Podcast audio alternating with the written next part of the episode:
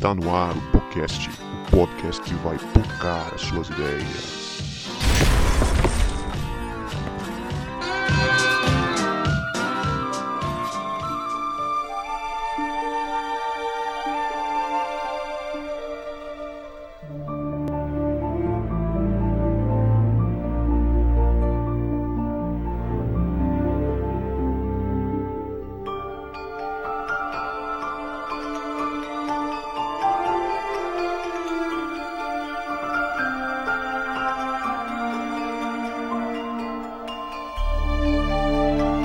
Você que achava que a gente não voltava, a gente voltou. E este é o podcast, o podcast que vai pocar as suas ideias. Meu nome é Guto e eu estou aqui com a Elsa, que gostaria de plantar uma árvore de puxa-puxa no quintal da casa dela, porque é mais saudável do que o doce. Sinceramente, hein? Roubou minha abertura. Ai, eu, não- ai, eu entendi por quê. Porque eu sou- por causa que eu sou Nutri? É isso aí. É isso aí. Menos açúcar, menos açúcar, ué. Piadoca, hein? mas foi boa. Oi, eu sou a Elsa, eu estou aqui com o Davi, que disse que Lewis não fala gíria, mas mó fita isso daí. Tem uma parte no livro, quando ela tá conversando com meu A nome Polly. A A Polly. Tá conversando com ele e ela fala aqui, é mó fita sua. Eu falei, gente, Lewis fala eu não acredito. Mas eu acho que o Luiz Não, aí essa, essa tradução aí é, é bem moderna, cara. É. Moderno. A Eu minha acho, não tá tem. eu acho que o Lewis, o Lewis ele tá, ele tá tendo um Parkinson no túmulo dele, essa hora assim, ó. Eu acho que tá no céu, a orelha dele tá queimando assim, pensou, nossa, eu acho que eu fui profanado com essa hora. Só pode ter sido por aquele podcast. Só pode ter sido É. Aquela nutricionista Deve lá, ter. meu Deus. deve ter sido coisa de paulista, tenho certeza. São Paulo. É. Meu nome é Davi, eu tô aqui com a Leia e hoje ela é com certeza fora Jade. Caraca, bicho. Você acabou. No mundo, e Você ac- no mundo de Nárnia é fora Jade. Na verdade, Vocês é fora acabaram Jéssica, de- entretenimento. De deixar esse episódio é, preso a um ao Big É Brother, um momento. dia 7 de março de 2022. Lamento aí quem tá escutando isso depois dessa semana, não pegou a minha piadoca. Nossa, caiu certinho, né? Nesse mundo e em Nárnia, que saem outros. E eu que pensei que jamais falaremos de Big Brother nesse podcast. E aí, pessoal, eu sou a Leia. Eu tô aqui com o Guto, que quando criança era doido pra ter um tio igual o tio André, que levasse ele pra umas certas viagens. Deus me livre, um tio desse você não precisa de, de inimigo, cara. Ô, ô, Elda, você é batista? Não, você é o quê? Não, sou assembleia. Ah. Cara, tá- pera tá aí, de acabou boa. de me ocorrer que é, é a primeira vez que temos uma assembleiana aqui neste podcast, cara. Uma salva de palmas pra, pra nossa irmã assembleiana. Podcast é inclusão. Pois é, pessoal, estamos aqui para falar de um livro muito amado por muita gente, por nós. É um episódio histórico aqui neste podcast, porque é o primeiro podcast sobre Lewis e o primeiro podcast sobre as crônicas de Nárnia. Eu nunca ouvi um podcast sobre o sobrinho do mago, né? A primeira crônica. Talvez irmãos.com já tenha, porque irmãos.com tem de tudo lá, né? Mas eu nunca ouvi nenhum podcast que fale sobre a primeira crônica aqui, né? Na ordem é, que foi idealizada pelo, pelo Lewis. E a gente está muito feliz de estar com esse time aqui de, de narnianos. Eu acho que a, a novata aqui é a Elsa, né?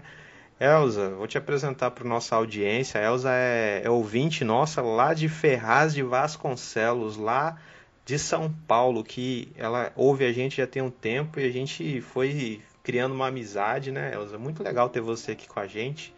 Pode dar um salve pra galera que tá ouvindo aí. Oi, gente, tudo bem? Eu sou aqui de Ferraz, extremo leste de São Paulo. Conheci o podcast, eu acho que Você, eu acho que vocês chamaram, tipo, o.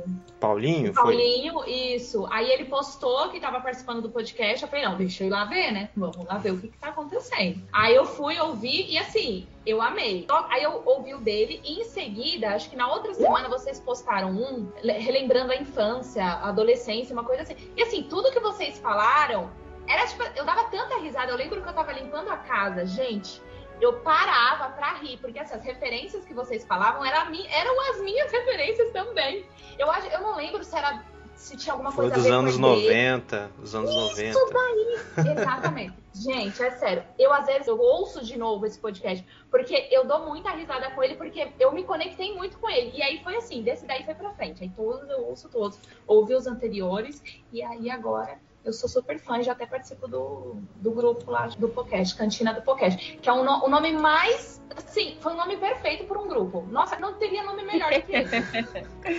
É onde os crentes vão depois do culto para comer aquele, aquele cachorro quente de, salsichinha picada. Resenhar, né?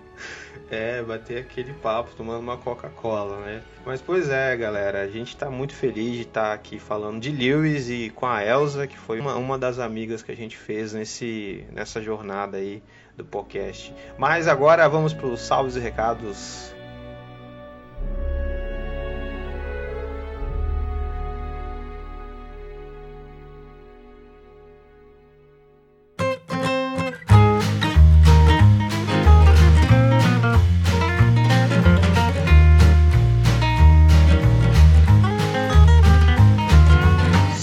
meu querido ouvinte, minha querida ouvinte, tudo bem com você? Chegou o momento de salves e recados, aquele momento que a gente interage e também te deixa informado com tudo que acontece aqui em nosso podcast. E eu queria, primeiramente, mandar um salve para você que é novo, que chegou aqui atraído pelo tema deste episódio, Crônica de Nárnia, o sobrinho do mago. Um salve especial para você, que bom que você está aqui com a gente. Este é o primeiro episódio dessa série especial de Nárnia que a gente vai gravar aí ao longo do ano para vocês. Espero que vocês gostem e fiquem à vontade. Tem muitos outros episódios aqui, casa no nosso podcast, focando suas ideias. Espero que vocês gostem dos, dos conteúdos que nós já produzimos aqui. Siga-nos nas redes sociais, dá aquela moral pra gente, segue a gente no nosso Instagram. Estamos também no Twitter, no Facebook. E se você quiser falar com a gente, estamos por lá. E eu queria pedir uma ajuda para você que gosta do nosso conteúdo, para você ajudar a gente a compartilhar os episódios. Compartilhe nas suas redes sociais, nos grupos, com um amigo seu. Estamos também no YouTube, estamos postando os episódios no YouTube. Então, quando um episódio sai aqui em áudio, a gente também já está postando lá no YouTube. Então, mande para alguém para ensinar essa pessoa a ouvir podcast, que você ajuda demais a gente. E mande sugestão de temas para nós. Quem sabe você não vem gravar aqui com a gente algum desses temas ou se é fã de Nárnia, sobre as crônicas de Nárnia também. E é isso aí, agora aproveita o episódio que ficou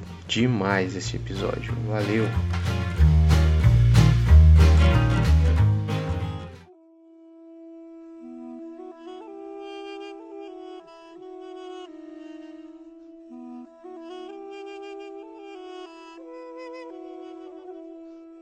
Muito bem, pessoal. Eu queria começar nossa conversa aqui falando um pouco da obra, né, das Crônicas de Nárnia, que são é um livro que agora a gente consegue comprar em um único volume. Se você não comprou, eu recomendo você ter em casa, que é um livro bem bonito. A capa, né, um grandão, ele é bem grandão, fica em pé na prateleira, é daqueles livros legais de você ter na prateleira que chama a atenção. É, são sete livros, né, galera? São sete crônicas um, dois, três, quatro, cinco, seis, sete. São sete crônicas reunidas num único livro, mas eu acho que você consegue comprar os livros separados. Eu acho que dá até pra gente fazer uma série, né? A gente falando de todas as crônicas aí. Acho que dá até pro fim do ano a gente fala de todas as crônicas aqui. E a ideia deste episódio é a gente falar do sobrinho do mago. E uma informação que eu tenho para trazer sobre o livro das Crônicas de Nárnia é que originalmente a primeira crônica escrita não foi o sobrinho do mago, que está na ordem aqui do livro, né? na ordem cronológica da, das Crônicas de Nárnia, está o sobrinho do mago. Mas o primeiro livro dessa série que o Lewis escreveu foi O Leão, a Feiticeira e o Guarda-Roupas E daí ele escreve o Príncipe Caspian, Viagem do Peregrino da Alvorada, a Cadeira de Prata, o Cavalo e seu Menino. E depois, depois dele escrever, desenvolver essas histórias, ele escreve O Sobrinho do Mago, porque eu acho que ele olhou assim e falou: Hum, tá faltando alguma coisa. Né? Porque quando a gente começa lá pela o Leão, a Feiticeira Guarda-Roupa, aparece todos aqueles personagens, a gente fica assim: tá, mas de onde que veio esse povo, né? Aí eu acho que a intenção dele foi escrever o, o Sobrinho do Mago pra, pra ser igual aqueles filmes de origem, né? Que vem é, depois do que o filme já está fazendo sucesso, ele quis mostrar de onde veio. E por último ele escreve A Última Batalha. Vocês já leram todas as crônicas, galera? Fala aí pra mim. Já, eu já li duas vezes. Nossa. Eu, eu já li todas. Eu, eu acho que eu li três crônicas só. Vai ser uma experiência legal aqui também de, de ler com vocês. Mas o incrível é que assim, eu já li duas vezes ele, só que eu relendo agora, eu lembrei de coisas que quando eu li eu não tinha lembrado. Eu lembro uma vez que eu li, eu na época eu trabalhava, eu pegava trem, então ele era, o livro era pesado, mas mesmo assim eu ia, depois eu li de novo. Só que eu, eu fui relendo o livro esses dias e tinha coisas que eu nem lembrava que eu, que eu tinha lido. Eu falava, nossa, parece que eu tô. É a primeira vez que eu tô lendo o livro, tinha coisas que realmente eu não lembrava. E o sobrinho do mago, ele tem toda essa característica mesmo, né? De uma história de origem, né? Que ele começa a a mostrar de onde que vêm os elementos principais de Nárnia, né? Como, por exemplo, o guarda-roupas. No final a gente vai falar da origem do guarda-roupa. Quando eu cheguei Perfeito. nessa parte, da primeira vez que eu li, há uns sete uhum. anos atrás, eu falei, nossa, foi assim? que legal. Perfeito. o, o, o Sobrinho do Mago, inclusive, ele é o típico livro de criação do universo que vem posterior ao universo de andamento, né? Quando a gente já lê as outras obras e lê o Sobrinho do Mago, o Sobrinho do Mago não te dá a sensação de te apresentar uma Nárnia do zero, né? E parece já te apresentar alguns traços novos de algo que você já conhece. Eu acho que o Leão Feiticeiro Guarda-Roupa e te dá mais essa impressão de algo no Sobrinho do Mago, ele mais essa parada para mostrar detalhes tantos de uma casa que você já conhece, mas ainda não conhecia tudo. E é interessante também a gente levar em consideração o contexto histórico, né, que ele foi escrito. Ele foi escrito após a Segunda Guerra Mundial, como a, a gente conversava em off aqui, né, o Lewis lutou a, a Segunda Guerra, então tem muito disso, né, dessa dessa sombra de, um, de uma Europa que, que passou por um período de destruição. Tem alguns elementos interessantes ali também, alguns personagens que lembram um tirano, genocida, né? com uma arma capaz de matar, de fazer uma destruição em massa. Então é, é interessante a gente situar também, logo ali após é, a Segunda Guerra, não tem nem 10 anos que a, que a guerra acaba, e ele escreve é, essa história. Tem mais alguma informação que vocês queiram acrescentar? Eu acho que você falou tudo mesmo, principalmente do primeiro livro, que ele realmente fez no final, quase no final, porque ele queria, ele queria colocar como que é a origem do guarda-roupa, porque no Leão Feiticeiro você fala, nossa, onde vem esse guarda-roupa? Realmente é como se fosse a origem mesmo. E tem gente que gosta de ler na ordem que ele que ele escreveu. Tem pessoas que não gostam de começar pelo Sobrinho do Mago, gostam de começar ali na sequência que ele realmente escreveu. Deve ser uma experiência interessante também, né? Porque você vai fazendo uma análise do pensamento dele, de como ele foi amadurecendo, né?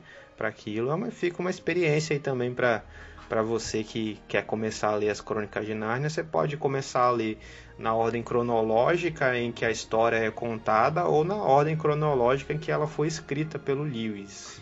O Guto, só uma corretiva. O, o Lewis ele lutou a Primeira Guerra Mundial.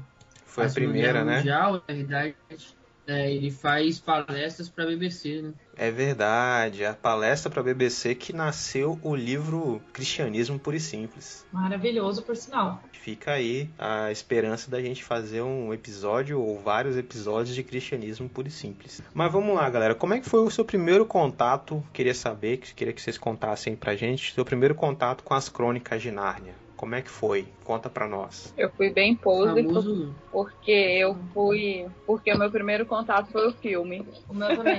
É, eu também, eu não posso falar Ai, nada, foi o filme. Ai, Em minha bom. defesa, em minha defesa, como eu sou o mais novo daqui, quando Ah. o filme foi lançado em 2006, 2007, eu tinha apenas 6 ou 7 anos. Misericórdia. Então eu tinha, Não, não vem então que não eu, tinha, tem. eu, tive, eu tive contato, contato a partir disso. Meu pai sempre ficou falando, perguntando se eu queria ler o livro, ler o livro, ler o livro. Eu, que não tinha um hábito de leitura, mas não como hoje, via uma chapoca de um único volume na livraria Chapo. eu não tinha essa coragem ainda para ler. Fui ler Nárnia quando eu tinha 13, 14 anos. Final de 2014 anos. No final de 2013 eu comprei por um preço baratíssimo, inclusive. Uma das melhores compras que eu fiz. Eu devorei o livro, um livro maravilhoso. Mas eu conheci nos cinemas. É, você foi, você foi burguês, né? Você foi pro cinema ainda. Né? Exatamente. É, Porque assim, eu, quando eu conheci, eu assisti, foi num. Tava passando na temperatura máxima, que era no domingo, passava na Globo. E porque, tipo Exatamente. assim, Lewis, tipo assim, na mesma diretiva de Harry Potter e de Senhor dos Anéis. Tipo assim, não podia ter em casa. Assim, uma, era do diabo, não podia ter em casa. E eu lembro que quando estava passando é, Crônicas de Narnia, meu pai tava assistindo. Eu falei, não, peraí, meu pai tá assistindo Crônicas de Narnia. Porque assim, eu tinha que passar direto na televisão. Aí ele começou falando, ó, aí ele tava bem naquela parte do Crônicas de Narnia que o Aslan, ele se sacrifica. E as meninas estão indo lá ao encontro dele. Aí eu falei assim, nossa, eu gostei desse leão. Que aí ele falou, nossa, eu gostei desse leão. Na época eu era, eu era solteira. Ele falava, nossa, eu gostei desse leão. Lembra um pouco a história de Jesus. Eu falei, nossa, será que eu vou poder ler Harry Potter? Será que eu vou... Mas não, foi uma imagem, foi meramente ilustrativo. Então, não pude. Isso aí só foi depois mesmo. Só foi depois. Eu não vi no cinema. Eu, eu confesso minha burguesia, mas, mas não vi no cinema. Não, mas você falou que você viu no cinema. Como agora você não viu no cinema? Não, eu Ah, conheci no cinema. Eu conheci porque na época ele foi um sucesso. Tanto que Ah, ele virou brinquedo é. de McDonald's, pô. Aí, olha só, cara, você tá, você tá piorando. Você tá mostrando que você é mais burguês ainda. Você ganhava, filme- comia no McDonald's e comia o brinquedo, ganhava culpado. brinquedo. Eu, eu, eu, eu comi no McDonald's e ganhei o brinquedinho do Narnia, é verdade. Vou pesquisar aqui agora. McLanche Feliz, Crônicas de Narnia. Eu não sabia disso. Eu não sabia. Cara, se for, caraca, acho que deve ser um dos primeiros autores cristãos que tem no McDonald's, porque, nossa, Você tá vendo que aqui nesse podcast é diferenciado, tem informação. A gente traz esse tipo de informação relevante, cara. O- Meu Deus. Eu tô passando Fale mal. mal da burguesia agora. Mas olha só, é, eu tenho uma, uma pergunta pertinente pra fazer aqui. Peraí, Será? antes da pergunta Tá. pertinente. Tem bomba aí? Teve um brinquedinho da família Castor. É só isso aí que eu queria dizer. ah, eu não acredito. Puxa vida. Ah, na época era pobre. Item, não, item não de colecionador. Se você tem o brinquedinho da família Castor, é, fala pra gente aí. Ai, deixa É, eu pôr aqui que eu você quero. é privilegiado. agora. É. É só o pai. Acredito que seja só o pai Castor que tá aparecendo aqui, mas. Pô, nem pra ter o senhor, o senhor Túminos, né, cara? Puxa vida. Tem, tem. Olha só. É uma informação bem Ai, mano. Tem. Mas a, a minha pergunta pertinente é: será, será que Aslan é culpado pelos crentes ficar fazendo tatuagem de leão? Não, isso aí é coisa de heterotópico, não tem nada de crente, não. Não, porque todo crente que quer fazer tatuagem, que quer se sentir justificado, não, é o leão da tribo de Judá, né, é Aslan, né? Tem até quadro em casa, já viu? Pois Do é. leão. Mas, mas vamos falar da história que a gente tá, a gente tá se perdendo aqui no, no nossas prolixidades. Mas galera, o que, que vocês sentiram aí na, no primeiro capítulo, aqui no capítulo 1, dessa amizade do Diggory com a Polly?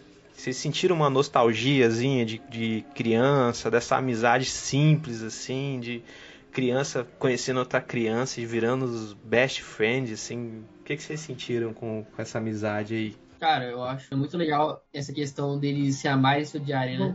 Que vez ou outra eles estão com vontade de se matar e ainda assim são melhores amigos, etc. Eu gosto muito como o Lewis ele compreende essa, a importância da criança no reino de Jesus, né? Tanto que o, o livro de Narnia é um livro para criança. E é um livro para criança que realmente fala para criança, né? Que você lê o livro e você volta a ser criança se encontrando nas descrições das crianças de Narnia. Eu acho que o Lewis também entende muito de amizade, né, cara? Tem até um livro é, que é recente, que, que conta a história da amizade de Lewis e de Tolkien, né, cara? Que é maravilhosa, né? É lindo, o livro a é amizade lindo. dos dois.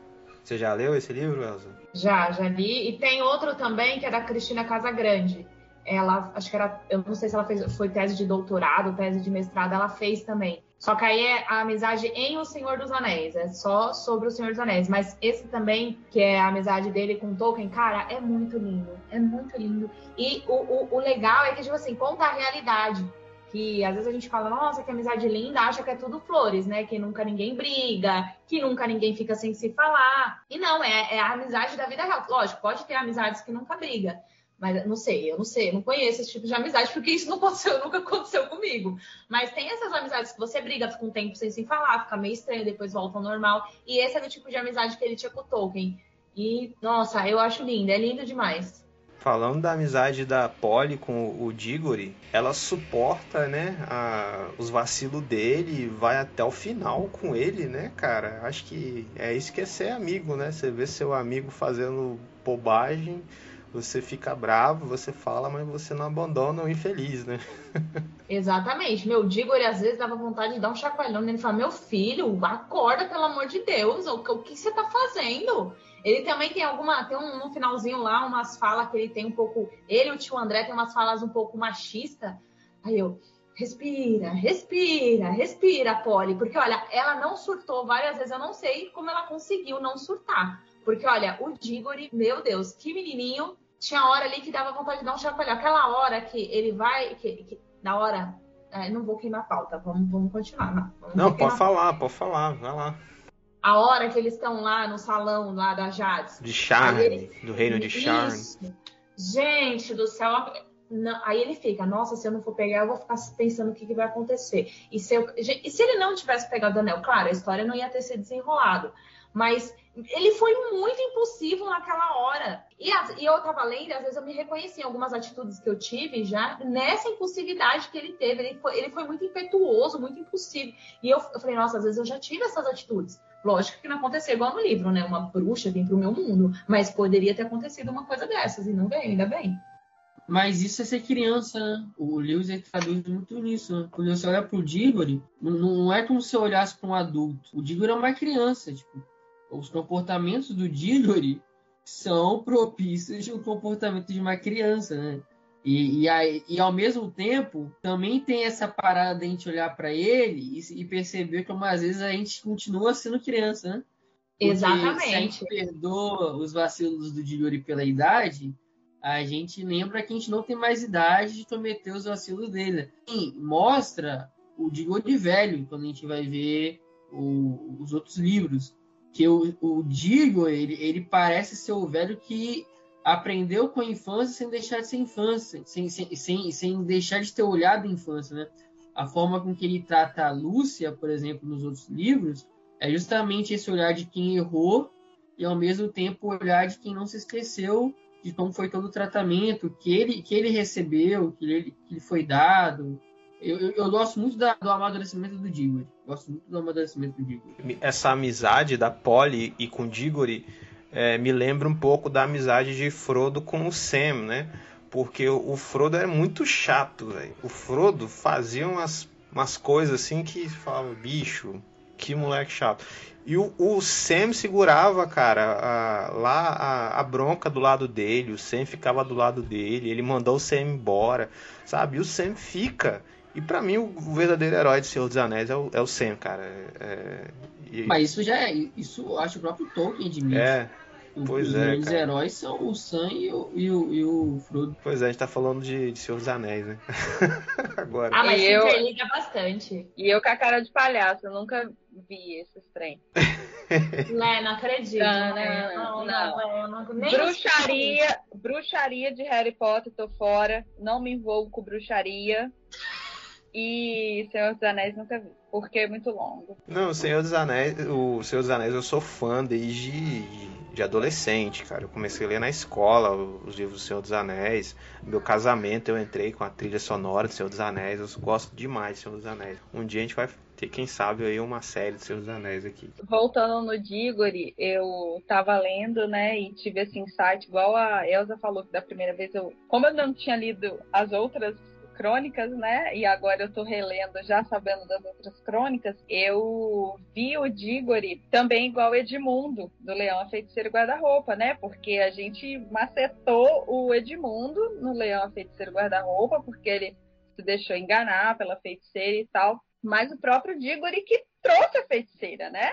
Exatamente. Se não fosse o Diggory, não teria de mundo caindo na cilada de ninguém. Então, é, acontece é, a, paralelamente, né? A mesma coisa.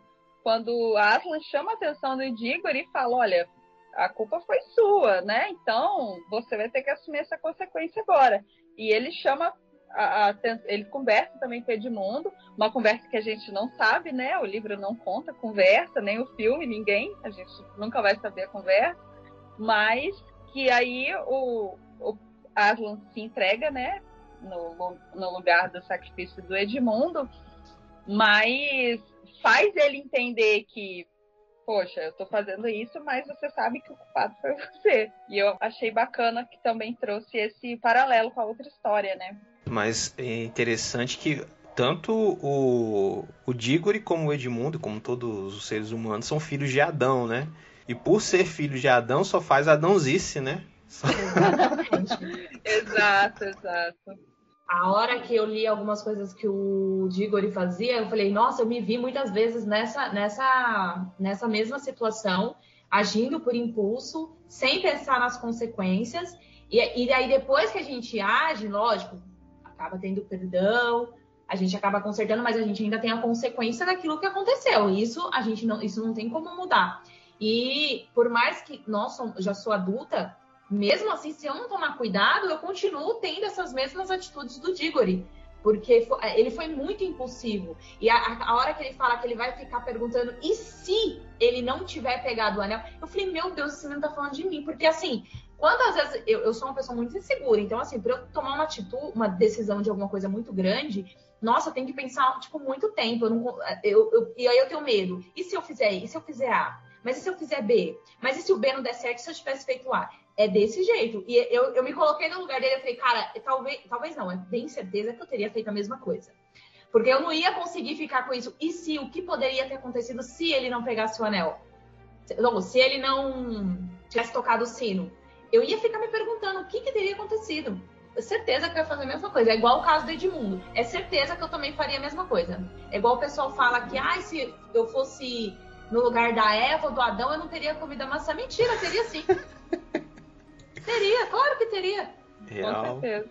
Real. Aí, gente, nessa amizade, né? Eles viram melhores amigos e começam a brincar ali e começam a andar pelas, pelas casas, né? Uma, deve ser uma estrutura bem comum das casas da Inglaterra daquele tempo, as casas juntinhas, e eles começam a andar pelo sótão das casas, pelo que eu imagino. E chega ali no, no escritório, no laboratório do, do tio André, né? Que chega essa figura detestável do André. Coitado. E eu anotei assim, eu fui lendo e fui porque fazia muitos anos que eu tinha lido essa crônica, né? Então para mim era novo, eu não lembrava de nada, só lembrava do final do, da origem do guarda-roupa que realmente me marcou.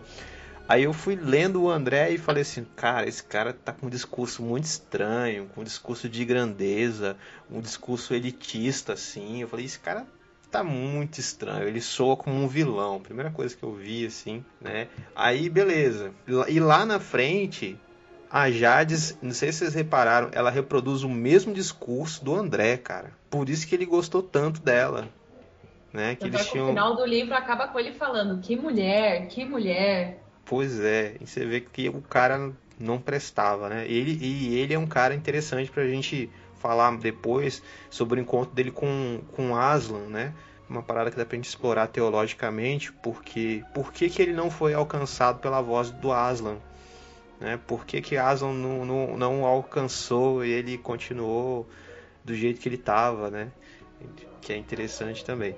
Só que aí eles descobrem o anel, ou os anéis, né? E aí ele, que o Lewis dá uma resposta de como que as pessoas iam para Nárnia antes do guarda-roupa, que são os anéisinhos coloridos lá você vê como que o cara era, era ruim, que ele fez um teste com. Foi um porquinho o da hamster, Índia, o hamster, cara. Ah, eu fiquei com uma dó. Ele falou que vários tinham ido e ele nem se importava. Ele fez a comparação até do hamster com as crianças. Claro, uma criança vale mais do que um hamster. Mas assim, dava pra ver que ele não tava nem aí pro, pro animal. Pra ele, tanto fazia quando tanto fez se voltou vivo, se não voltou. Ele não tava nem aí. Igual as crianças, se voltasse ou não, ele fez toda aquela armadilha para Polly primeiro, para depois o Diggory ficar com dó e acabar indo. Ainda ele fala: Nossa, você vai conseguir jantar, sendo que a menina vai estar tá lá perdida, você vai conseguir comer, então vai lá comer. Ele, ele ainda trabalha, ele coloca ainda essa, esse peso na consciência do menino. Não, ele, ele, cara, é um, é um sujeito terrível mesmo, né? André, o velho André. Eu achei mais o tio André meio malucão, cara. Você não achou, não? Aquele tio maluco que você tem, que, que o pessoal fala assim, ah, não, ele não é muito certo, não. Não, eu achei assim, que a princípio, quem não conhecia achava que era só um velho excêntrico. Maluco mesmo. Só que não, era um, um homem mau, é igual a gente olha pros para as pessoas é, hoje na nosso, no nosso tempo e falar, ah, isso não é nada não, isso aí é é doidinho, mas é mal, né? Você vê que as pessoas são más, elas envelhecem e ficam, continuam com um caráter ruim, né? E eu acho que o André é esse cara que envelheceu, ficou um velho bobo, só que é um velho bobo e mal. e tem muita gente por aí cara, assim. O André, ele, é, ele é doente, velho. O André, ele tem traços de psicopatia. Só que o André, ele é aquele psicopata covarde, né? Porque ele é o cara que ele manda crianças fazerem trabalho porque não tem coragem de fazer. O André é um cara que manda uma criança para um outro mundo, sem, sem saber o que tem lá. E aí ele, e ele ameaça o sobrinho para fazer a mesma coisa, para resgatar a amiga, né? O André é o cara que se deixa enfeitiçar, se deixa seduzir por uma feiticeira. O André, ele é o cara que ele é seduzido pelo poder, mas não tem coragem pagar o preço por ele, né?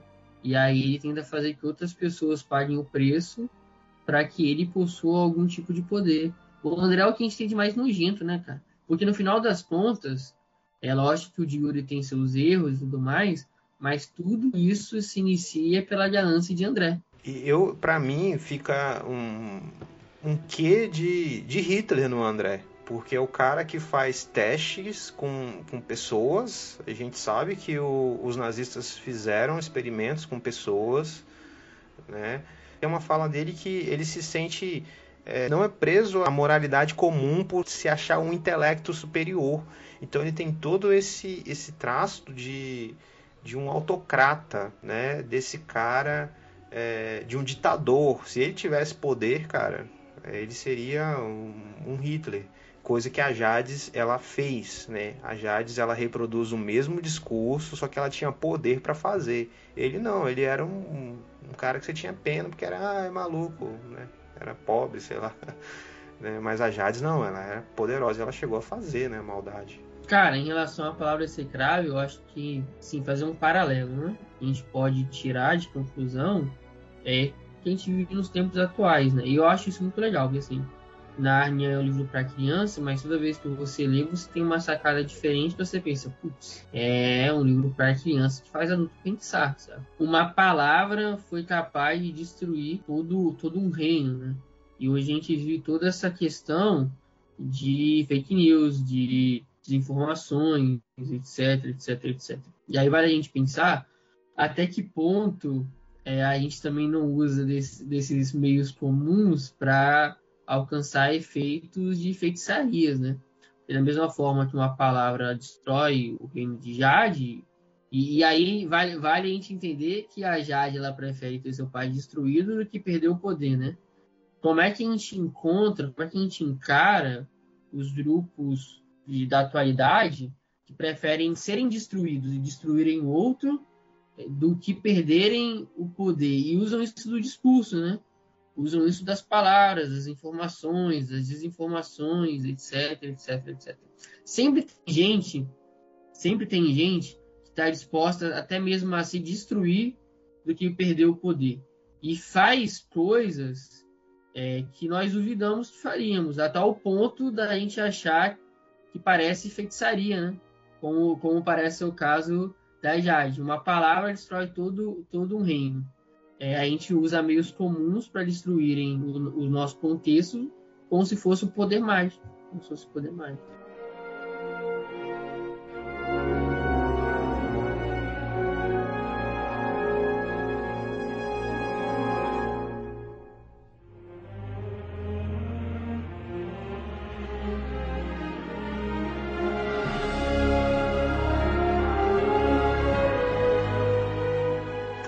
Fez refletir sobre isso daí. Eu não tinha parado para pensar, né? Ah, a Jades era a rainha, né? Ela era poderosa e uma pessoa poderosa, uma palavra errada na boca de uma pessoa poderosa, a gente vê o estrago que causa, né? Hoje a gente está vivendo aí esse esse conflito, essa invasão da Ucrânia e tudo mais, e a gente não é nada novo, né, debaixo do céu, uh, conflitos e mais conflitos por causa de homens poderosos que querem continuar poderosos, né, e muita gente vai morrendo aí por causa disso. Você vê que o livro foi escrito há mais de 50 anos e a gente continua falando das mesmas coisas, né, cara?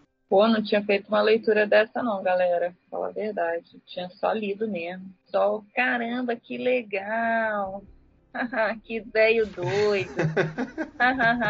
é, bota a marra em cima das crianças, mas é governado pela irmã dele, pois né? É. A irmã dele, ele não tira farinha, não. É. Exatamente. Ele tem até que pedir dinheiro pra irmã é, dele. Tem uma hora que a irmã dele fala, André, você não tem vergonha de pedir dinheiro pra mim? Né? Sua irmã? tipo assim, como se ele, ela tivesse 12 anos e ele 10. Mas não, eles já são velhos. Dinheiro ainda para pegar um cabriolé, né? Aquele, é. Eu fiquei pensando, gente, o que, que é um cabriolé? Eu falei, não vou pesquisar no Google, vou continuar lendo aqui. Aí eu fui criando as imagens na minha cabeça. É, eu também. Queria. Aí depois eu, eu cheguei, entendi que era tipo realmente uma carroça, só que mais chique, né? É, isso.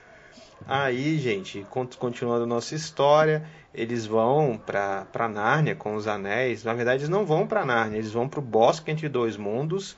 E nesse bosque entre dois mundos, eles chegam ali no reino de Sharn. É Sharn, né? Não sei a pronúncia, mas é algo parecido com isso. Acho que é isso mesmo. E aí, eles, o Diggory, como a Elsa já falou, ele faz besteira mais uma vez. A Polly fica preocupada, desaconselha, mas ele faz, porque ele é desses, né? E ele traz à vida a repulsiva Jades, a representação do mal em Nárnia, que tipifica o diabo nas histórias de Nárnia. Como é que pode, né, cara? Um vacilozinho tem uma consequência tão grande. Bem coisa de Adão mesmo, né? Exatamente. É impossível você ler nessa parte você não fazer é, a, a, ligação.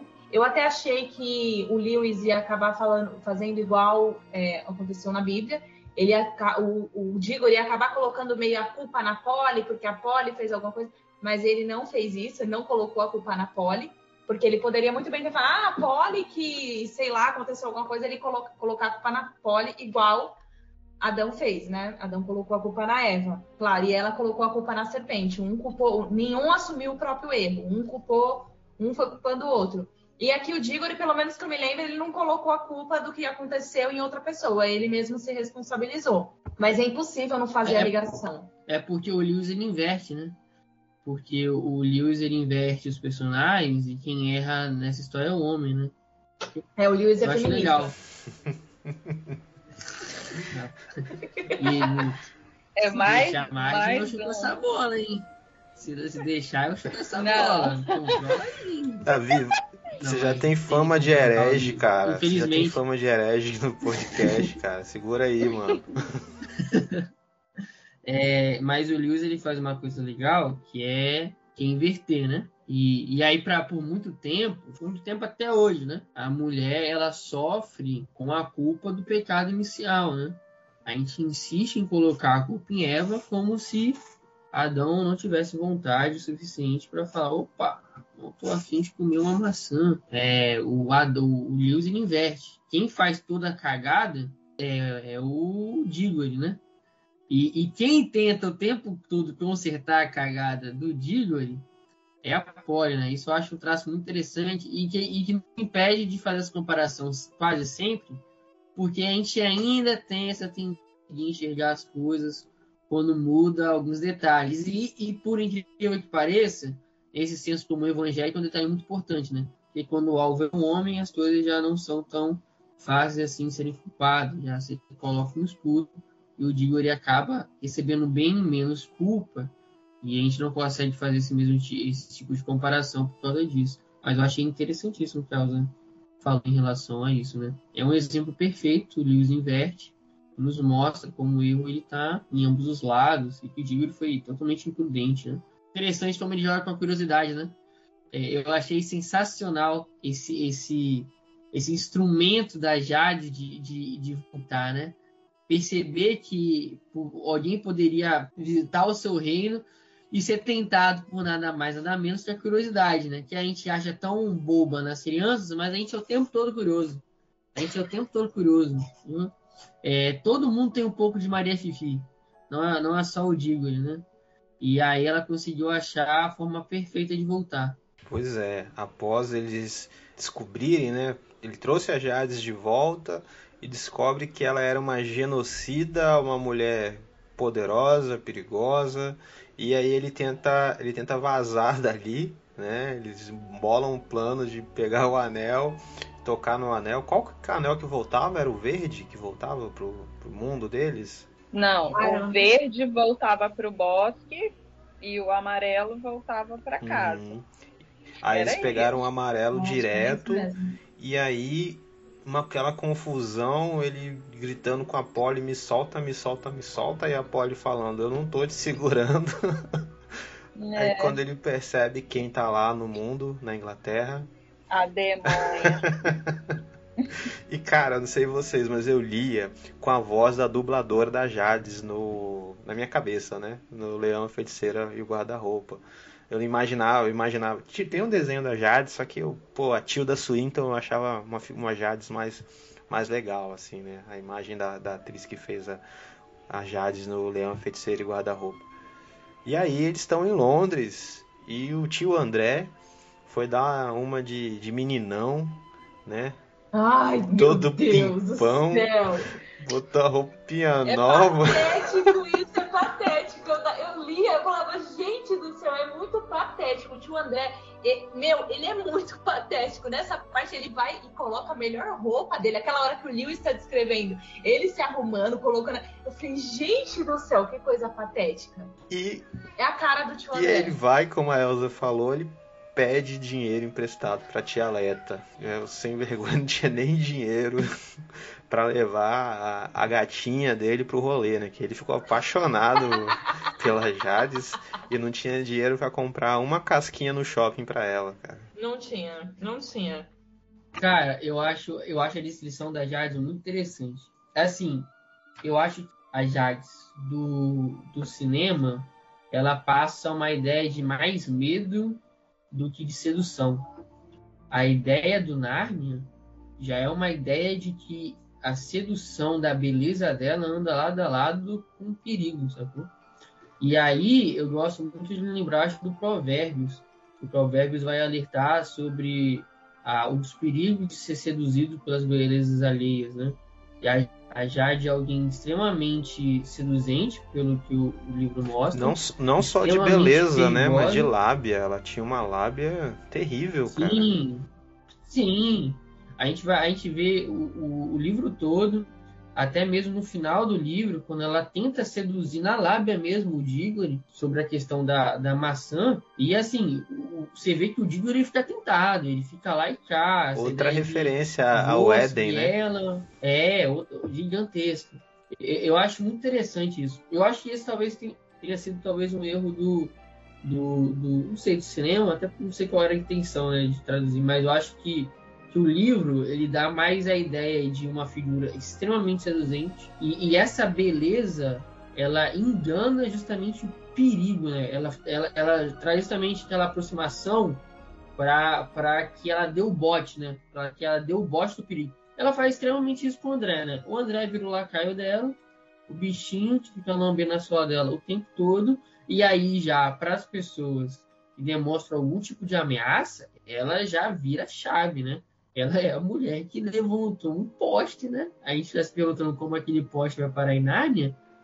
Aí tira um poste Irado, até, o, até o poste, né? O, Simplesmente. o Lewis ele traz a origem do poste de Nárnia, cara. Nossa, eu amei. Não, e ela era muito forte, né? Não, simplesmente. um poste. Simplesmente um poste. A gente se mata na academia para pegar um negocinho lá de 6 quilos e ela simplesmente pegou um poste. Entendeu? Mas assim, é, você leitor novinho que tá, né, ouvindo, tá achando que é um poste de concreto, não é um poste de concreto que a gente tem hoje aqui na rua. É um poste simplesmente de ferro, né, daqueles velho, antigamente. Isso, de antigamente, que acho que tinha até que ir acender, a, eu não sei se é esse tinha que ir lá acender a lâmpada a, a, de noite, eu não sei se é esse, mas era, era tipo, era no estilo desse daí, esses bem antigo mesmo. Que na época não. Eu, quando ele escreveu esse, esse livro, é, já existia energia elétrica. Só que eu acho que quando é ambientada essa história, não existia luz elétrica. Porque eles falam de vela, eles não falam de luz elétrica. Eu acho que quando ele escreveu, eu não, eu não sei que ano que ele escreveu esse livro, mas quando a história 51. é ambientada. Isso, mas eu acho que quando a história é ambientada numa época que não tinha luz elétrica.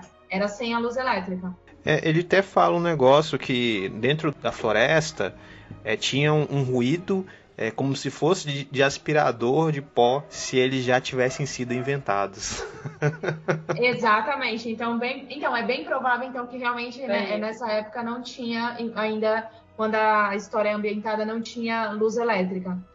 Pois é, e aí isso acontece porque o, o André pega o dinheiro com a tia Leta e leva ela a rainha Jades, né? A demônia, como a Leia disse aqui, para dar um rolê pela, pelas ruas de Londres e ela arruma uma confusão, pega lá um poste de ferro, fica batendo nas pessoas, todo mundo com medo dela. E aí aparece o cavalo, morango, e o, o cocheiro que cuidava dele, ficou cuidando dele ali, né? E entram as crianças em ação. As crianças vão tentar salvar o dia, só que o Diggory estava de castigo. Ou tava de castigo ou era Polly que tava de castigo? Não, era Polly. Polly de castigo e o Diggory não tinha justificativa para sair, né? E eles, me lembra, eles, eles bolam um plano e conseguem... Como é que foi esse plano? Eu não lembro, de verdade. Vocês lembram? Não, eu acho que chega chega a hora do castigo dela, que o castigo dela é até o jantar, sei lá, e aí eles se encontram. Isso, que eu acho que o, a, rua, todo né? mundo da rua começou a descer, Isso. porque foi um escândalo. Então ela acabou aparecendo mesmo ali. Acho que a mãe dela acabou abrindo a porta para ver o que estava acontecendo, porque um morava de frente pro outro. Isso. Tanto e aí eles fazem tudo aquilo para, né, a feiticeira, porque ela quando ele o tio André leva ela para dar um rolê, para tomar um sorvete, eles vão num restaurante super caro, né? Ela pede as coisas mais caras. Ela rouba a joalheria, né? Porque ela acha que por ela ser rainha no mundo dela, ela merece as melhores joias e não sei o que do nosso mundo aqui. Então ela, eles roubam uma joalheria, por isso que a polícia vem atrás deles. Aí tanto é que a polícia chega lá e ela tá lá batendo na polícia, quebra um negócio, tio André tá todo sujo. E aí vira aquela loucura, né? Parece aí briga aqui das, da, daqui perto de casa. Uma, uma loucura. Os vizinhos tudo olhando, aquela confusão. É, com certeza.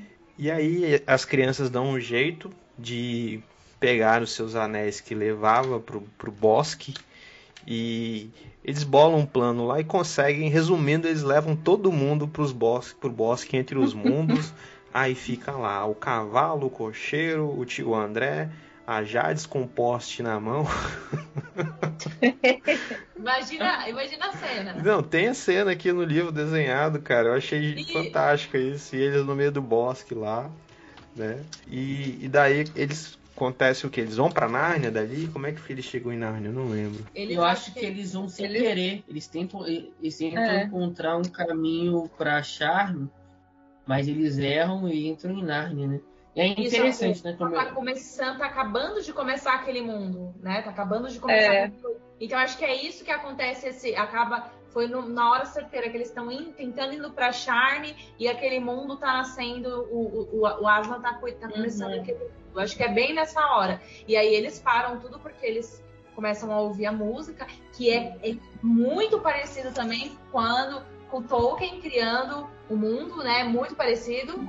Ó, lá vem A Terra-média? Foi assim que a Terra-média foi. Exato. Eu não li isso. Não, é muito. É, é igual.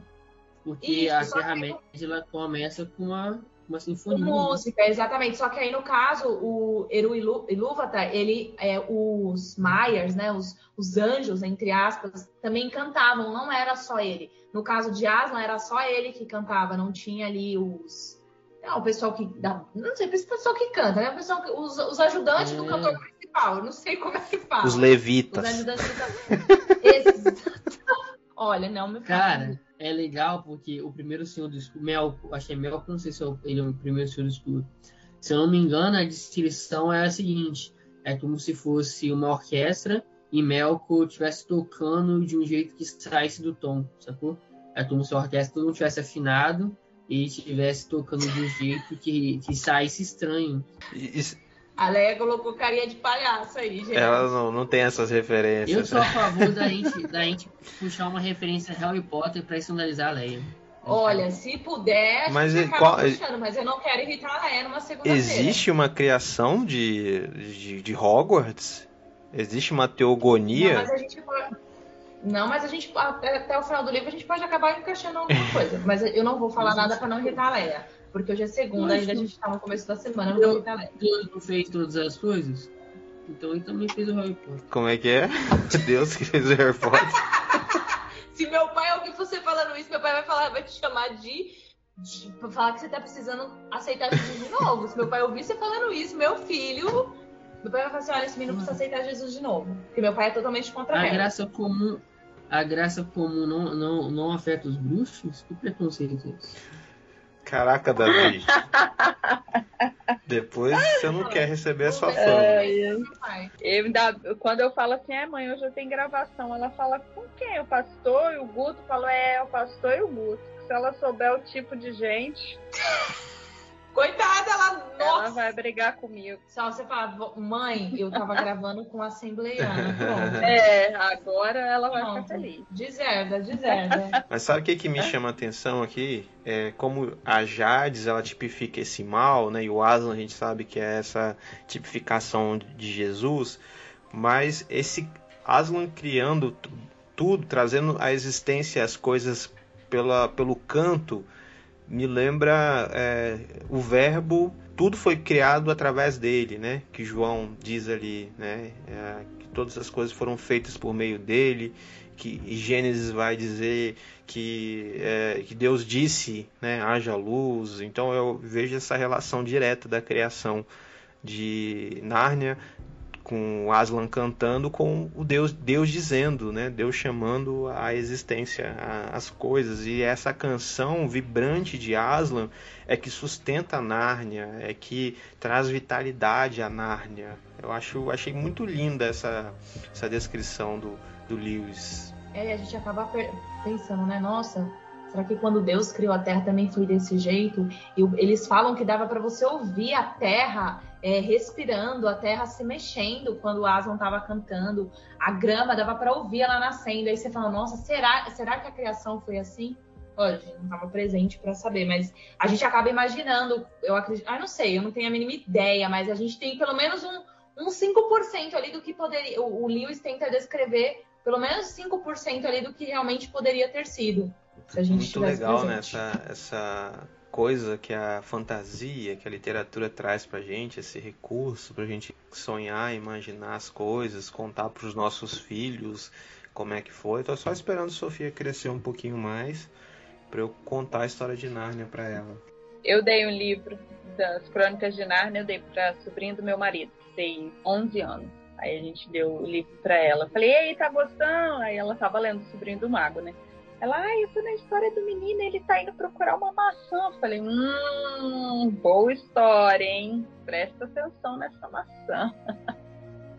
Mas outra coisa que eu tava, tava lendo aqui, achei, eles, eles caem diretamente em Nárnia, né? Junto, quando vem todo mundo, dá até o moranguinho. Hum, bolo de morango, cavalo de morango. Vem todo mundo, eles caem direto em Nárnia. E a feiticeira é a primeira que fala: não, aqui não é né? aqui é nada, aqui é um mundo vazio. Ela, ela é que fala onde que eles estão e ela diz assim, ó. Chegou a hora do meu destino, disse a feiticeira com uma voz horrivelmente calma. Mas o que que você entendeu dessa chegou a hora do meu destino? Que ela ia, ela achou que ela ia reinar ou que ela ia penar ali? Não? Que ela ia penar, eu acredito que, que, que dá a impressão penar. que ela fica com quê? medo do Aslan, né? É, Todo mundo fica, aí. fica maravilhado com o Aslan, ela fica igual um gato aí, porque arrepiado assim com, com a presença de Aslan. E ela dá, e não, e ela pega o poste e dá na cabeça de Aslan, cara. A audácia dessa. Acha que ousadia? Ah, não, cara. Aí o Aslan continua cantando e, tipo, Como se fosse nada, né, cara? É, eu, é, eu acredito assim que ela é como aquela passagem que Jesus está andando na terra e aí ele passa perto de um endemoniado, que ele vem e fala assim: Jesus de Nazaré, o que, que você veio ter comigo agora? O que, que você quer de mim agora? Ainda não é chegado o tempo. Calma aí. E Jesus, tipo, não tô fazendo nada, mano. Tô só passando. É tipo, me lembra isso, né? Os caras falando assim, ah, chegou meu destino, mas agora, tão cedo, eles já sabem o final, né? Acredito que a rainha, a feiticeira já sabia o final dela também. Ela só tava se enganando. Tanto que ela foge, né? Ela não fica ali pra Exatamente. peitar Ela o. foge. E ela, tipo, ela sabe É. que com Aslan ela não tem. Não tem chance Isso nenhuma. aí. Tanto que ela vai Ela atrás do, do, do coitado do filho de Adão. Tentar influenciar o filho de Adão. Porque ela sabe que com Aslan ela não vai conseguir nada, cara. Sim, sim, sim. Isso é muito legal, porque o livro ele traz essa ideia de que ele já se conhece. E, e o Aslan, ele sempre dá esse ar de estar em todos os lugares, né? Que o próprio livro ele já traz muito claros da sua existência no mundo dos humanos. Né?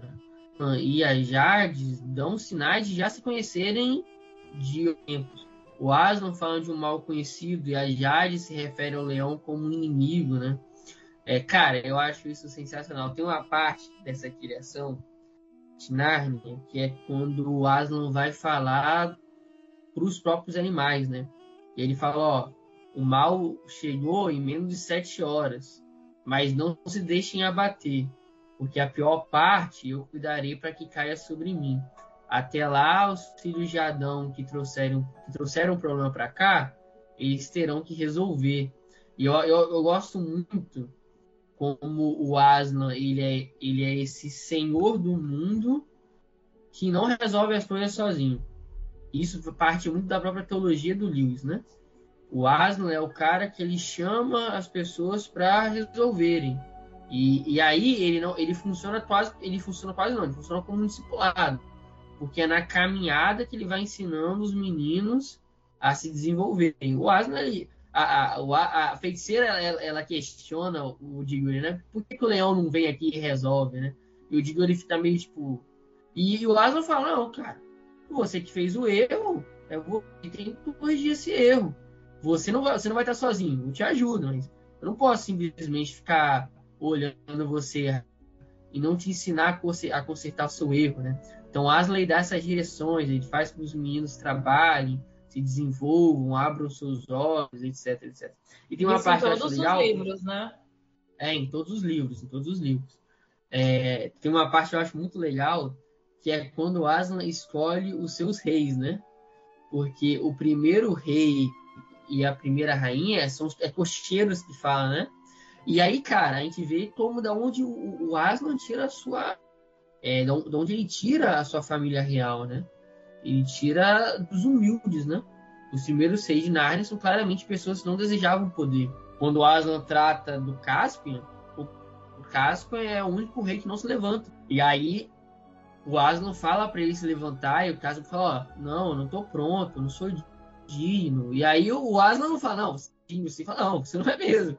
Mas é por isso que eu quero que você seja rei, sacou? Então é legal como o Aslan, ele, trata os humanos, trata a partir desse discipulado, do caminho, de botar a mão na massa mesmo, apesar de sempre estar ali ajudando. Então, e também da onde ele tira essa família real, né? Da onde ele tira e, e como ele mostra o senso de realismo, né? Os seis rainhas de Nárnia normalmente tem essa coisa da humildade, de estar próximos, de, de não almejarem o poder, etc. Isso, isso mostra muito a ideia de onde Jesus fala dos mantos humildes, né? Gosto muito como o, o, o Lewis ele trata essa ideia de realismo. É a hora que você falou que o Aslan, ele, a pessoa e ele mesmo faz a pessoa lá se consertar. Tem a hora que ele pede pro. Aí já tô indo pra frente, tá? Já tô, vou falar de um pouquinho mais pra frente. A hora que ele fala pro Diggory pegar maçã. Que ele precisava de uma maçã. Cara, ele poderia ter pegado a maçã. Ele colocou asa num cavalo. Que ele poderia ter pegado a maçã. Verdade, ele Entendeu? colocou asa no cavalo, cara, vai levar entendeu? Ele colocou a asa no cavalo. Então ele poderia ter falado, feito assim mesmo, a maçã aparecesse. Só que ele quis fazer o quê? Um teste com um teste de fidelidade. nem sei se posso se, se, se teste é a palavra perfeita que se encaixa. Mas ele quis fazer ali um, um, uma relação de fidelidade para ver se realmente o Diggory. Porque ele também já sabia que a feiticeira ia estar tá lá esperando o Diggory. Ele já sabia disso. Então ele falou, não, eu vou fazer Mas um teste. Mas ele o Diggory, né? Então, exatamente. Eu, eu exatamente, acho que no, ele... te, é um teste, só que eu acho que Aslan queria dar experiência com ele, sabe? Exatamente. Porque pode ser que ele fracassasse. Se ele fracassasse, cara, Aslan ia dar uma segunda chance para ele e uma outra experiência para ele conseguir ter essa experiência. É o que Jesus faz o tempo todo, né? Eu sempre tenho a imagem do, dos discípulos no caminho de Emaús, que eles não conheceram, Jesus caminhou com eles e no final eles conheceram, sabe? No final, é, em diversas oportunidades com os discípulos, eles finalmente entenderam. Eu, eu, acho que é fantástico isso, cara. Fantástico. Ele sabia de tudo, mas queria dar rodagem pro cara, queria dar a chance do erro. Consertar o próprio erro dele. Isso, isso foi uma sacada muito grande, cara. Você fala assim, meu Deus, é verdade. Aí você começa a pensar, você fala, Cara, Aslan é muito Jesus. Aslan é muito Jesus. Porque, meu, o Lewis colo colocou ali, ele, ele colocou ali dentro. É impossível você ler Nárnia. Esse primeiro livro, não vamos nem falar da Feiticeira, o Leão e o Guarda-Roupa, que para mim é o que mais tem impregnado ali coisas sobre o cristianismo. Agora, esse aqui é impossível você não ler e você não conectar alguma coisa com a Bíblia, porque principalmente a gente no dia é, é difícil alguém que nunca, pelo menos assim na nossa aqui na nossa região, que tem internet, não tem ouvido nunca falar de alguma parábola, alguma coisa de Jesus. E assim, o Lewis coloca várias, várias pequenas coisinhas para você pegar e falar, não, isso aqui é o Evangelho. Nossa, isso aqui é o Evangelho. Tem um livro que é do pastor, eu, eu não sei se vocês conhecem ele, é o pastor Vinícius. Vocês conhecem ele? Não. Vinícius Maia, do podcast. Isso aí não tem livro, não. é, não sei o que com pipoca, ele tem um canal no YouTube. Ele tem um livro falando sobre o outro nome de Aslan. É o livro ilustrado mais lindo que eu já vi na minha vida. É lindo. Ele conta um pouco da história dele, vai discorrendo, ele vai pegando crônica por crônica e vai falando sobre o cristianismo. Gente, olha, comprem esse livro. É maravilhoso. Qual o nome? O outro nome de Aslan. Tem no, na Amazon. Kindle. Tá 13,41 e na capa comum tá 22,90. Amazon. Paga nós, favor, Amazon, paga por nós. Por favor, Amazon. Por favor.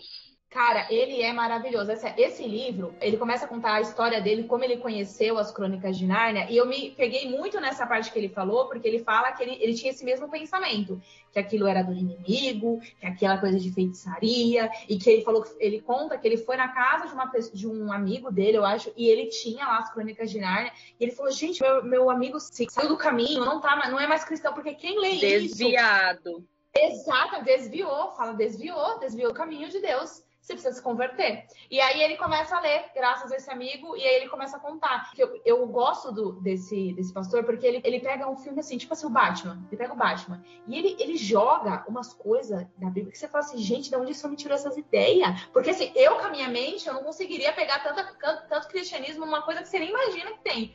E ele consegue puxar isso. O nome é O Outro Nome de Asa. Fica a dica aí para você. Eu vou, vou comprar esse livro aí também. Gente, comprem. E é sério, a ilustração é a coisa mais linda. Eu nunca vi um livro tão bem ilustrado igual ele.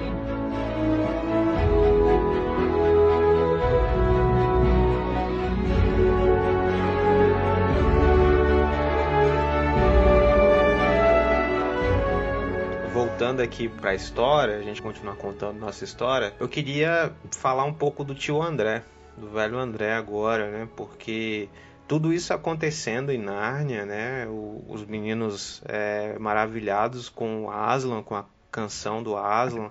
Isso antes dos meninos saírem em busca da maçã, que eu acho que é um tema fantástico também essa maçã. Eu fiquei refletindo muito sobre essa maçã, mas o André, para mim, ele é muito legal assim a forma que o Lewis vai falar dele porque todo mundo foi alcançado, foi transformado. O morango, né, o cavalo, é, virou um cavalo alado por causa do, do Aslan, por causa da palavra do Aslan. O cocheiro virou rei, a esposa do cocheiro veio da Inglaterra e virou rainha. Sabe, a, a Polly perdoou o Diggory, que é muito legal que o Aslan chega para Polly e pergunta: Você já perdoou o rapaz pela forma que ele te tratou? E ela super aquele coração, né, de criança, não, perdoei e tal. Só que o André, cara, ele fechou o coração de um jeito que ele não ouvia nem a voz de Aslan, não ouvia nem a voz dos animais. E, eu grifei aqui no livro um, uma parte que Aslan fala que ele mesmo se colocou fora do alcance do Aslan. É como que as pessoas se excluem da graça de Deus, né? O próprio Deus não exclui ninguém da sua graça, mas as pessoas, pela sua dureza de coração, podem se excluir da graça de Deus. Não sei qual é a sua teologia, mas eu achei legal essa teologia do Lewis aqui, cara. O André, ele, ele é o cara que ele se recusa a ouvir, né? Ele, se, ele é aquele cara que Jesus viraria e falava, cara, você não acreditaria com milagre nenhum, porque se você não acredita com os milagres que já foram apresentados diante dos seus olhos, então não tem o que se fazer para que você possa acreditar em alguma coisa. E, e, e o André é isso, velho. O André é o cara tão cego por poder, ganância, ao mesmo tempo tão medroso e covarde, que ele fecha não só os ouvidos, mas ele fecha o coração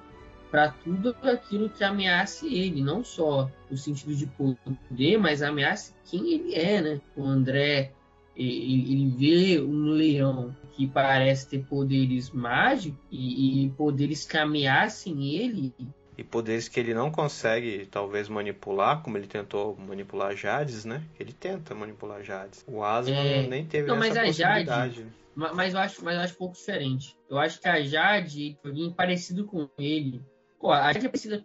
Eu acho que não é covarde igual ele, mas você vê essa sede de poder desenfreado. Ele não vê isso no Aslan. Cara, e, todo mundo tá olhando pro Aslan com pureza, beleza e surpreendido pela criação. E o André, ele tá traumatizado. É, a Jade toca o terror em Londres e ele fica de boa. Mas quando ele vê um poder que consegue, que parece bater de frente com a essência que ele é, ele se treme de medo. E, e, eu acho que isso é o que mais surpreende no André. Ele tem medo de ser mudado, parece. E o evangelho é isso, né? É uma ameaça ao nosso ego, né, cara? Se você quer continuar como você é, não abrir mão de nada, você vai ter problema com o evangelho mesmo, né? Eu acho que o maior medo mesmo do André, do tipo, André é ser mudado ele parece que ele, ele, ele, ele gosta desse, desse jeito doido dele, esse jeito meio maluco, e parece que ele tem medo de ser mudado. Ele, eu não entendo como, tipo assim, os animais falando, ele acha, ele, ele tava tão cego, tão surdo que ele não conseguia entender. Tanto é que o, até aí os animais até achavam, nossa, será que tá vivo? Porque os animais ali em Narnia, eles não conheciam mal. Para eles ali, aquilo, tanto é que tem aquela, tem aquele monte de brincadeira tal. Que eu dou, o que é mal? Val, o que é Val, mal. Exatamente, eles não sabiam que era mal, eles estavam ali totalmente inocentes, eles não, não sabiam o que é mal. E o André, ele, ele, eu acho que ele realmente ele tinha medo de, de, sabe, de se libertar, de, sei lá, igual quando eu li um livro uma vez falando sobre elefantes, e o elefante desde pequeno, ele é domesticado naquela corda, né, para ele não escapar. E aí depois que ele é grande, ele vê aquela corda, aquela corda às vezes não tá amarrada em nada. Só que só por ele saber que a corda tá ali, quando ele era pequeno, ele tentava sair e não conseguia. E aí, quando ele é, é grande, ele só por ele sentir que a corda tá ali no, no braço dele, ou no, na pata dele, no braço, não, na pata, ele nem tenta sair, mas às vezes nem tá presa, tá solta, ele podia escapar, só que ele já tá acostumado com ela, ele, ele nem tenta, ele nem tenta fugir. Parece que é isso, ele tem, sei lá, esse medo, esse desespero de, de, de ser mudado, sei lá, vou, parece vou que é a Leia, vou sinalizar a Leia mais uma vez, me permita. O André, o André, às vezes ele me parece, é, na verdade, a junção do André e da Jags me lembra um pouco o Voldemort no Harry Potter. Porque quem leu. Não, sério, sério, olha só. Quem leu toda, toda a série do Harry Potter percebe que o Voldemort não tem medo de outro bruxo. Quer dizer, fora, fora o Dumbledore, né? Ele tem medo da morte. Então, no mano a mano, ele sempre se garante. Sempre se garante. E, e, no, e no livro deixa muito claro que qualquer um que tenta peitar ele não tem a mínima chance. No livro, o único bruxo que chegou perto de, de duelar mano a mano com ele foi o Dumbledore. Fora isso, o livro é muito claro. E o próprio Harry Potter não ganha dele na base do poder. É uma série de coisas que, que fazem o Harry ganhar. O livro é muito claro. No mano a mano, o Voldemort sempre foi o mais forte fora o Dumbledore. Mas quando você pega o diálogo e, e, as ações do Voldemort e do Dumbledore, a gente tem o Dumbledore que fica falando de entrega, de amor, de amor, de amor, de amor, de amor. E o Voldemort é o cara que não acredita no amor, saca? Ele não acredita no amor. E, e o Voldemort é o cara justamente que ele se nega a ver os sinais do poder do amor.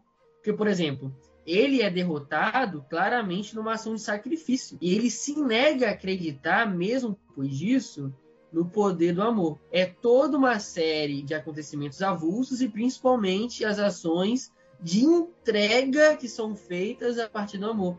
Porque o Voldemort não consegue compreender o amor como uma entrega voluntária.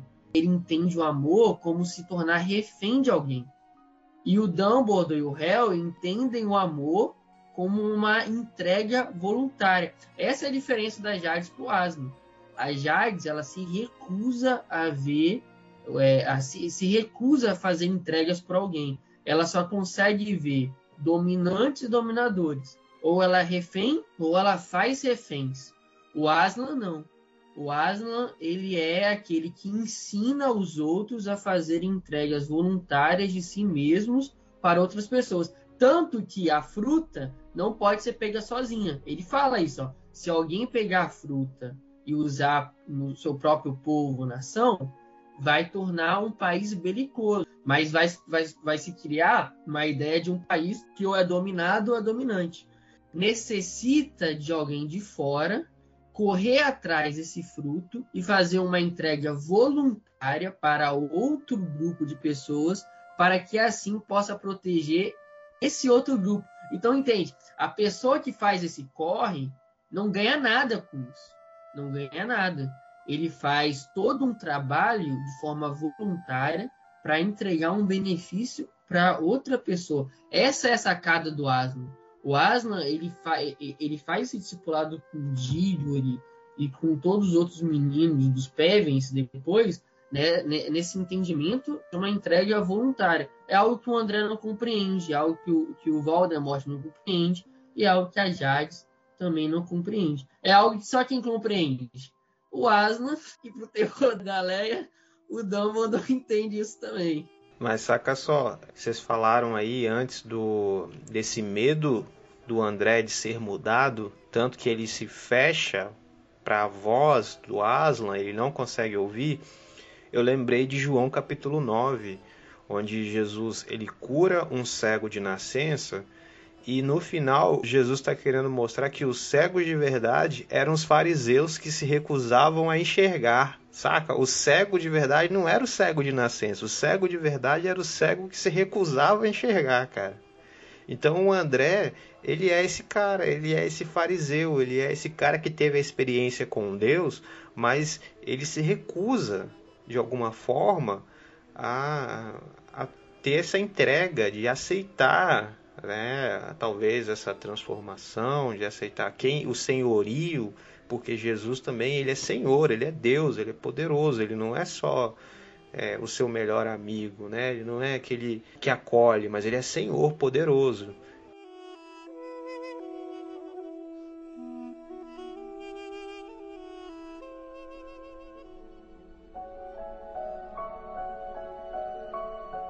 Eu, mas você falou aí da, da, fruta, cara. Eu acho que essa fruta. Eu achei fantástico o que ele faz com essa fruta. Com, na verdade, com a árvore. Porque ele se encontra, né? É, voltando a contar a história, ele, ele se encontra com Aslan, ele, o Diggory se vê, é ver essa esperança, porque a mãe dele estava doente, ele quer pedir uh, a cura para a mãe dele. Só que o Aslan fala, ó, oh, você fez coisa errada, você tem que consertar e manda ele nessa jornada, como a Elsa já falou. Aí ele não vai sozinho, interessante, né? Ele não vai sozinho, né? A gente não tem que andar sozinho na nossa caminhada. É. Né? Ele manda Polly com ele. E, e aí ele vai com a Polly, chega lá e tem a instrução no portão a um jardim, a uma árvore no centro desse jardim e tal, que você não pode pular o muro. Lembrei do, de João capítulo 10, do, é, do, do, do mercenário que pula né, a, a, a cerca do, do aprisco. E, e, ele entra direitinho, ele dessa vez ele, ele não faz besteira, ele passa pela porta, e ele segue a instrução, ele pega o fruto que não é para ele. A primeira impressão que eu tive daquela árvore foi que ela fosse a árvore do conhecimento do bem e do mal, a referência à árvore do, bem, do conhecimento do bem e do mal. Aí depois, com a Jades lá comendo e, e aquilo falando, falando que vai ser um sofrimento para ela, é, eu tive essa certeza, é a árvore do conhecimento do bem e do mal. E depois eu fiquei com a impressão de ser a árvore da vida. É uma, uma mesmo, um mesmo objeto com esses dois sentidos. Só que o que eu achei mais legal do que o, o, o, Lewis faz é com esse fruto. Esse fruto, no fim das contas, é como se fosse a sua vida. Ela só faz sentido quando ela, ela é compartilhada com outros. Se você pega ela para você mesmo, você vai acabar desperdiçando. Então ela só vai fazer sentido na comunidade, no partir. Eu achei fantástico isso, cara. Eu achei muito da hora essa essa coisa que ele faz do compartilhar, de não não é, pegar para si, não ser egoísta e como isso foi útil para Nárnia, né? Protegeu Nárnia. A vida, quando é compartilhada, ela encontra um novo sentido. Cara, essa parte é muito da hora, porque a hora que eles estão. Antes deles chegarem nessa árvore, é, o Diggory comenta com o Morango, né? E com a Polly que ele queria alguma coisa para salvar a, a, mãe dele, né? Porque o intuito dele principal era isso. E ele lembra que a tia dele fala que a, a mãe dele só ia melhorar com uma, com uma fruta do, do paraíso, acho que alguma coisa assim. Pois é, e ela tinha essa noção, né? Entende? Que existia um, uma Nárnia na vida, talvez. Aí ela, ele fala isso pro Morango e pra Polly, e aí é, o, o, Morango fala assim: o Aslan, ele sabe o que você quer, mas ele quer que você peça. Cara, cara do céu. Quando você lê, você fala, sua cabeça faz assim, ó, bum! Meu, não tem como você parar nesse momento e você falar assim, não, não, calma, daqui a pouco eu continuo. De deixa eu refletir aqui, deixa eu, deixa eu meditar um pouco. Porque tem livro que você consegue até ler vai lendo assim numa tacada só. Só que Lewis, para mim, até hoje eu não li nenhum livro. O Lewis, ele pega uma coisa assim grande e coloca de um jeito assim simples que vai explodir sua cabeça, não tem jeito. Exatamente. O Lewis ele literalmente foca as nossas ideias, sabe? Não, não tem outra definição. essas piadocas. me quebra aí. Você tem, Davi, você, você é de outra geração, Davi. Você é de outra geração. Mas saca só, eu gostei muito disso, Elza, do. dessa. Ele gosta que você peça. Cara, o Lewis, não tem como você ler um livro dele. Tem alguns livros que você pega para ler, você vai lendo assim. Você pega algumas meditações, mas assim, você vai conseguindo levar. Agora, Lewis, não tem como você ler Lewis com pressa. Não tem. Lewis você tem que ler com tranquilidade. Ou, pelo menos ali espaçando entre um capítulo e o outro para você ir absorvendo. Porque o Lewis eu não consigo ler, tipo, dois, três capítulos, três capítulos, dois até vai por dia. Agora, mais do que isso. Isso em qualquer livro dele, né? Não tô falando nem de Crônica de vamos falar dos outros livros. Você tem que ler o livro aos poucos. Tem uns que o capítulo é tão grande que você tem que dividir o capítulo porque senão a cabeça explode. E o Lewis é um, um, autor tecnicamente meio difícil de você entender, por isso tem que ler mais devagar. Agora, essa hora que ele, o, o, o Morango fala isso pro, pro Diggory, é impossível você não jogar completamente essa referência para Jesus, para o Evangelho. É impossível, é impossível, porque todos nós sabemos, fomos discipulados que, claro, Jesus sabe o que a gente precisa, só que ele quer que a gente peça. Ele quer essa intimidade que a gente. Nossa, não tem como você não jogar na hora. E aí, a hora que ele encontra o Aslan, ele pede a cura para a mãe dele. E aí o Aslan fala: Olha, essa fruta que você trouxe realmente é para sua mãe. Porque na hora que ele tá lá pegando, que ele vai pegar fruta, a feiticeira ela faz de tudo para ele tentar pegar. Ela, ela fala: Nossa, pega para sua mãe, para salvar a sua mãe. Aí você joga para aquela hora que ele tá lá em charme para dar o tiquinho no sinal. Você vê como houve uma, um, um grande avanço, como esse personagem cresceu, porque há uns capítulos atrás ele era impossível. Nessa, ele já não era impossível. Ele já, ele já pensou antes dele agir. Aí você já aprende, fala, nossa, olha, tá vendo? Se você pensa antes de agir, antes de ter essa impulsividade, porque ele poderia pegar ali a árvore, porque ele estava com um desejo tão grande de salvar a mãe dele que ele ali ele faria muita pouca, pouca coisa que alguém pedisse para não salvar a mãe dele. E ele, ele, ele fa, ainda ele fala, nossa, a mão dele vacilou. Eu acho que deve ter chegado a centímetros de pegar a maçã e ele conseguiu não pegar a maçã e mesmo e aí no final ele foi recompensado, que a maçã realmente foi para a mãe dele. Eu lembrei aqui de uma passagem do cristianismo puro e simples, no final que ele diz que todas as coisas que você guarda para você, você perde mas todas as coisas que você entrega para Deus, aí você tem tudo, cara, tem tudo que você precisa. Essa passagem desse, desse livro, é, é impossível você não conectar com o Evangelho, conectar com Jesus. E é tão legal quando chega no final e ele é recompensado, entre aspas, realmente com a, a, a maçã para ele poder salvar a mãe dele. E o final, a sacada que ele faz para ele perpetuar aquela maçã é pegar a semente, né, e jogar lá no quintal. Eu, eu acho que eu não teria essa ideia. É bem provável que eu não teria essa ideia. Eu ia acabar jogando fora mesmo. Mas é legal essa ideia, que aí é o que dá origem à árvore e dá origem ao guarda-roupa. Guarda-roupa. Ah, finalmente aparece a origem do guarda-roupa aí, cara. Bem no finalzinho, é... ele deixa bem no finalzinho para tá foi, quase acabando o livro, você fala, meu Deus, o guarda-roupa veio da onde? Aí ele fica rico e tal, vira árvore, dá maçã, mas a maçã não tem poder e tal. A, macieira dá umas balançadas de vez em quando, quando venta em Nárnia. Né? Uhum. E aí dá uma tempestade, a árvore cai, aí o Diggory já velho ah, não vou fazer esse virar além, vou fazer virar um guarda-roupa que futuramente as crianças descobrem que é um portal para Nárnia. Bom demais. Mas eu queria só voltar numa coisa aqui, cara, que, nossa, eu, quando eu, eu, eu vi que quando ele planta essa maçã, né, o Aslan fala, agora vai lá, você pega essa maçã e planta na beira do rio. Sim. E essa maçã cresce, né, e vira uma proteção para Nárnia porque a Jades já tinha comido a fruta, agora ela vai sofrer, né?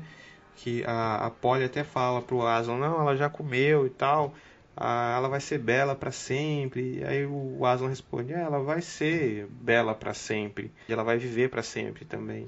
A eternidade com um coração mau é a perenidade da desgraça, né? O, o inferno, o que, que é o inferno? É você ser mal para sempre, não ter redenção. Isso é terrível. Só que aí quando ela se aproximaria de, de Nárnia, ela sentiria o cheiro do fruto e esse cheiro de fruto para ela seria sofrimento. Aí eu lembrei de uma passagem. Eu estou fazendo quem faz isso no podcast é o João, né? mas João não está aqui. Aí eu vou fazer as vezes do João. E aí quando eu lembro é, de que ela esse cheiro para os narnianos seria um cheiro gostoso, mas para ela seria um cheiro terrível. Aí eu lembro de 2 Coríntios capítulo 2, versículo 15 e 16, que diz assim: Porque para Deus somos o bom perfume de Cristo, nos que se salvam, e nos que se perdem, para este certamente cheiro de morte para a morte, para aquele cheiro de vida para a vida. Então, para Jades o cheiro era de morte, para os narnianos era o cheiro de vida, de vitória. Eu acho que talvez o Lewis estava pensando nisso quando ele escreveu.